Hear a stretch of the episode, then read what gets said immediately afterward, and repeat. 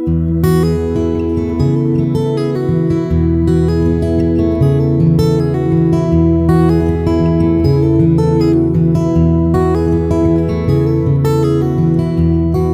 to Hymn Talk, a discussion of hymns, music, and singing in the life of the church.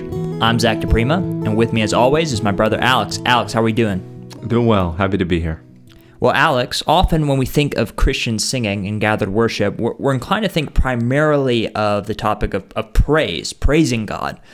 But we tend to neglect other things that are happening when we sing. I think of we're teaching and instructing one another.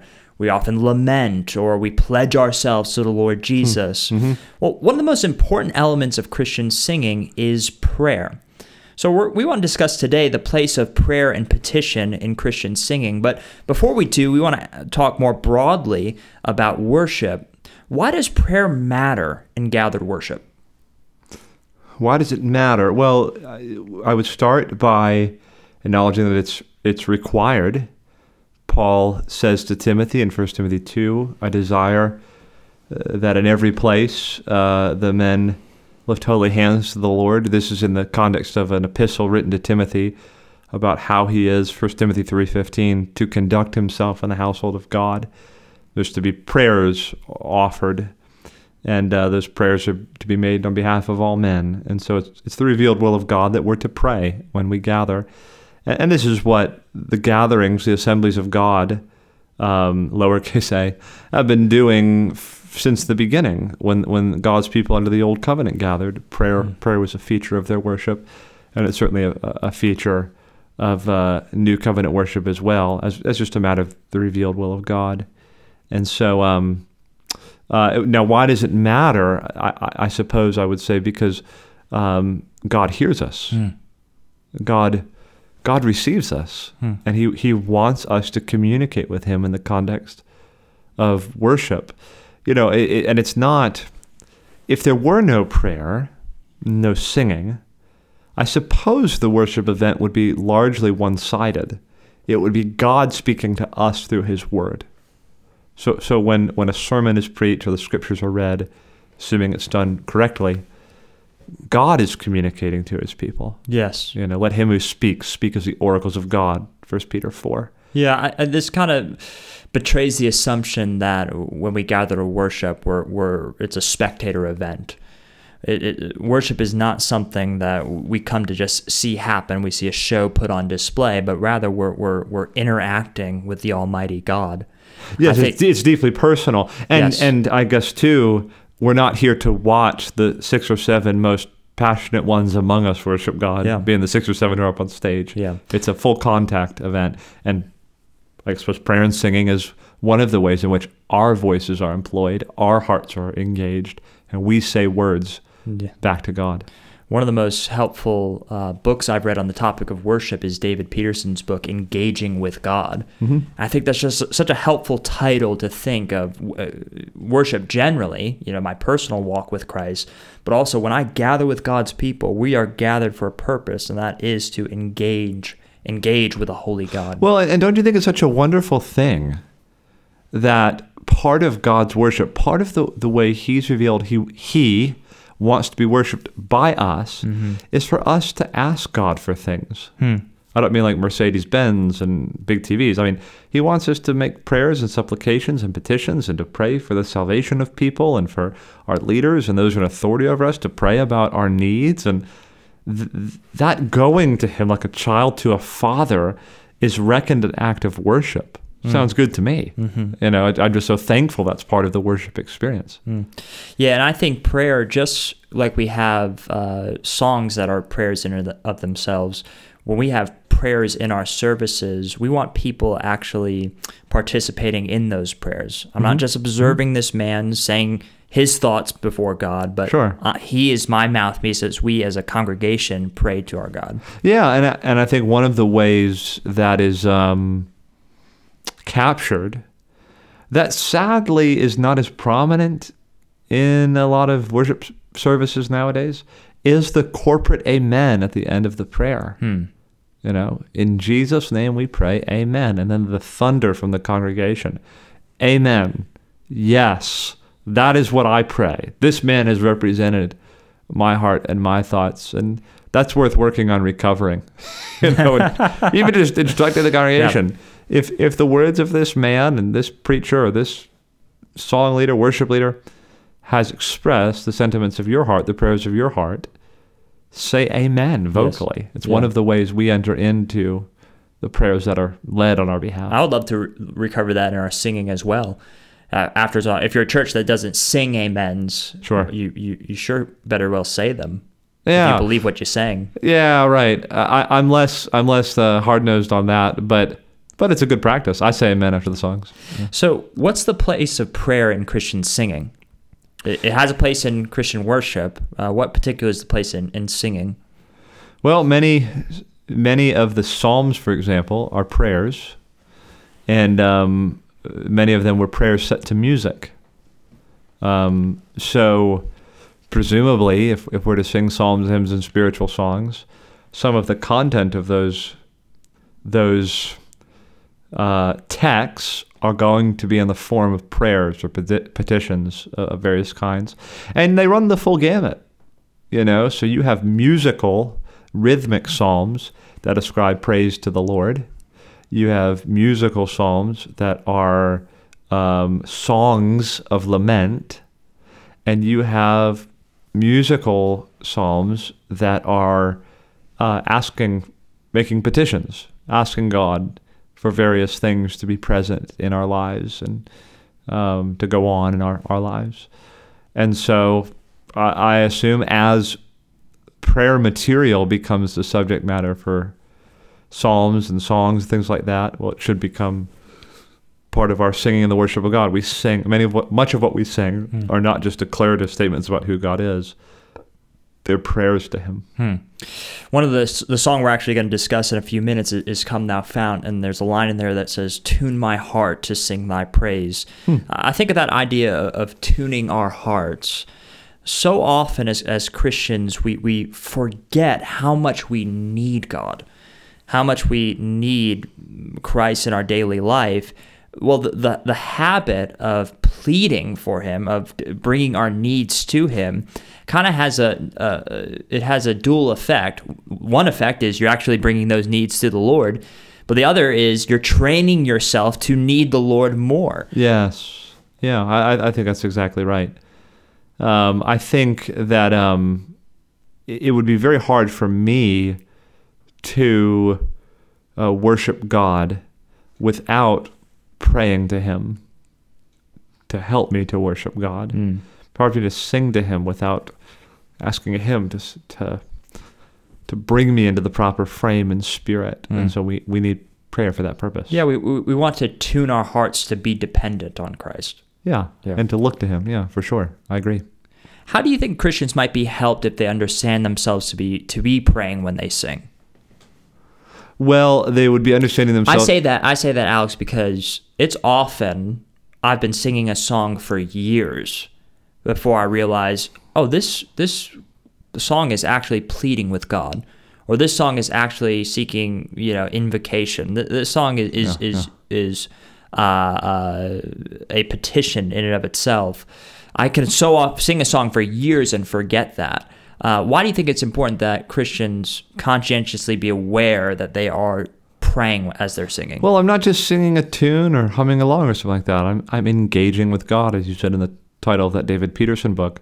I'm communicating with the living God by song, which again, very thankful to Him that that is one of the ways He's prescribed He wants to be worshipped, is through Christian singing to Him, and so I should I should recognize in my heart and in my mind these words that I'm going to sing. I'm saying them to God.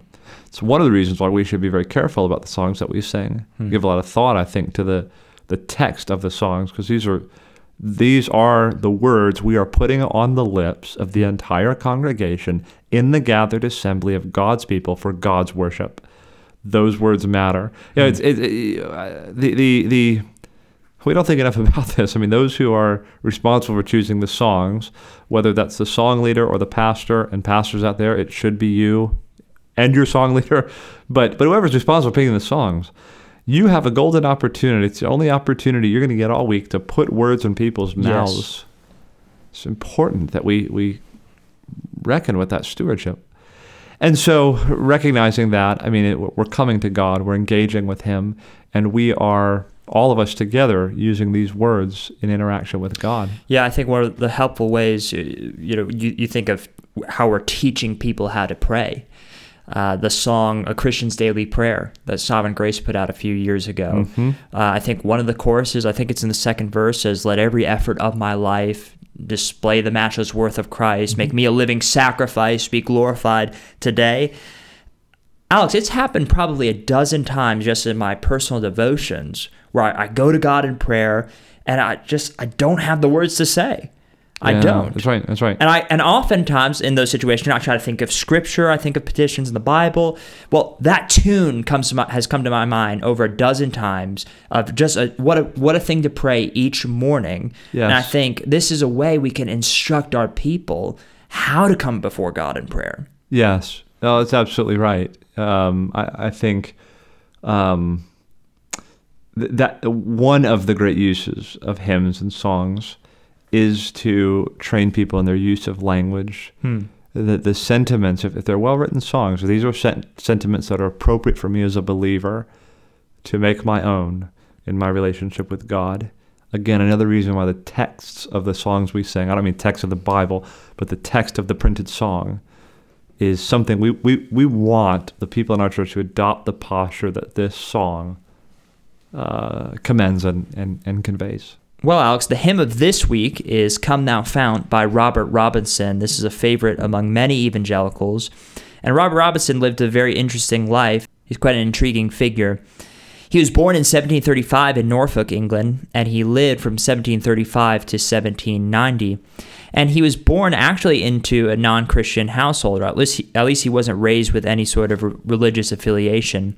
Well, uh, working in his early 20s and, or, or teenage years as a, as a barber in London, he was converted hearing the preaching of George Whitefield and this would have been during one uh, the first Great Awakening.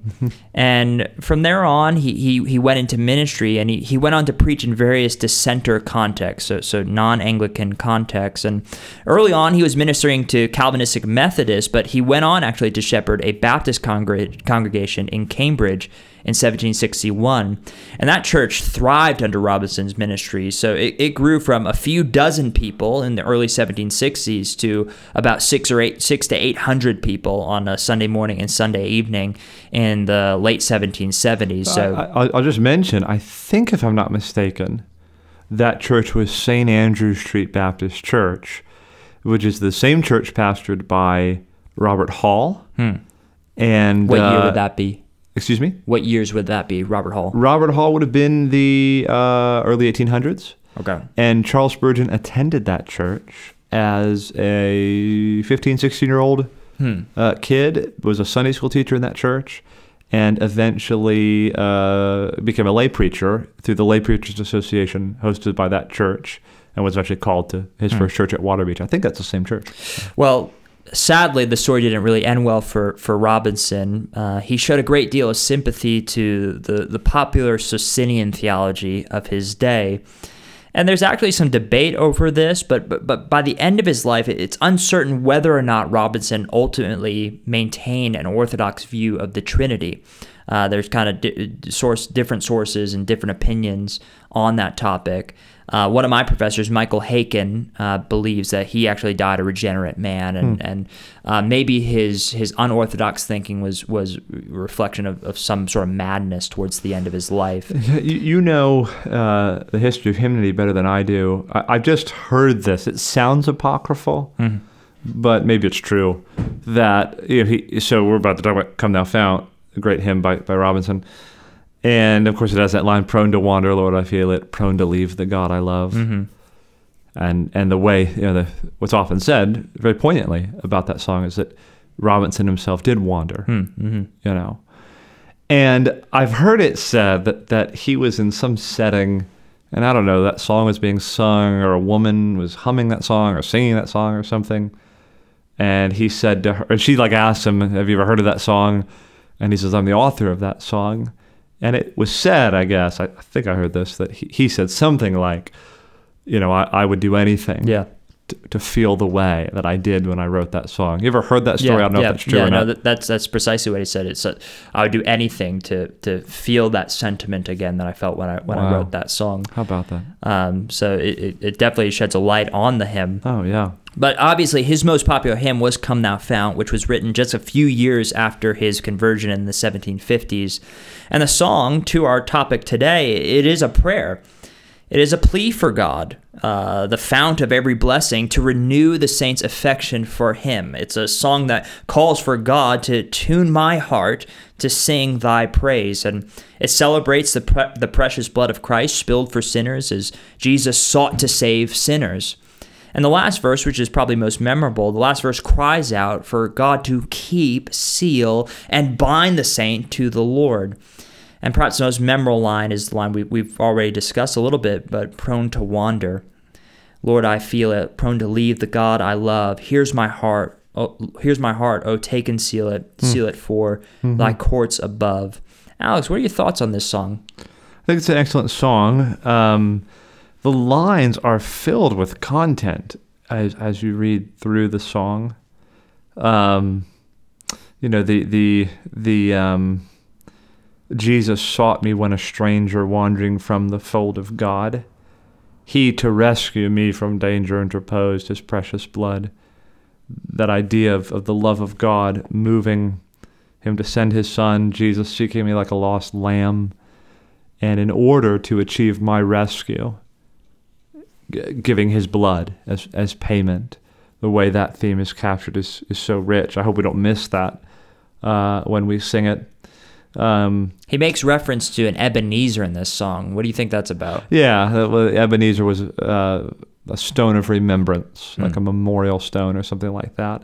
And it- that line's a beautiful line that uh, he raises his Ebenezer at a certain point in his journey. He's saying, "This is this is a stone of remembrance. I've come this far by the grace of Christ and the power of Christ." And I hope to make it all the way, you know, safely to arrive at home. What do you think of that line? Oh, to grace, how great a debtor daily I'm constrained to be. Do you think of yourself as a, a debtor to grace or owing a debt to grace? I, I, I ask that because uh, there's another famous song, "A Debtor to Mercy Alone," very famous hymn. I- I've also heard, I think it's John Piper that talks about how we should avoid the debtor's ethic and all of that. The idea that I owe God something is not the way in which the Bible normally speaks about our lives. Have you ever thought about that line? I think it's a helpful image. I mean, I, I- think we could find examples of uh, uh, scripture giving warrant to that sort of ethic. I think it's it's helpful to think of grace as not just this gushy, ethereal reality that just makes me fills me up with good stuff, but No. grace is something that's like a fetter.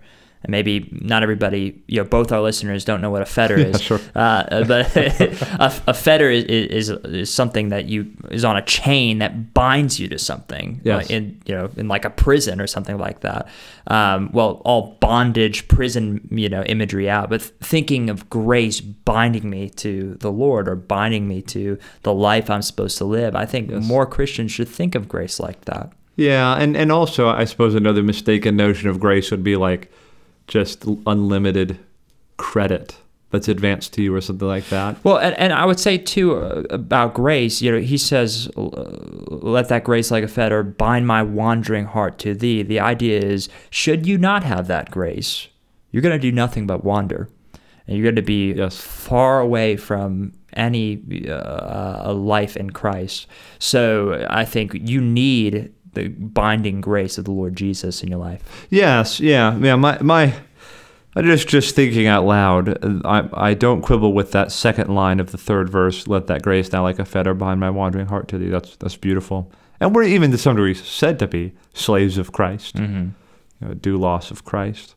It's that that idea that I, that I owe grace. Well, what do you think? What do you think of um, you know, the, the the woman who washed Jesus' feet? For she loved much. I think of what. Why did she wash? she she loved much because she was forgiven much. Yeah. yeah, yeah, yeah. I, I think. I think. Yeah, that's a- what, that's what, that's what- what led her to so, uh, you know, some would say preposterously lay herself prostrate before the Lord and cry on His feet and wash her feet with her His feet with her with her hair and her tears. Uh, it was just such a spectacle to see.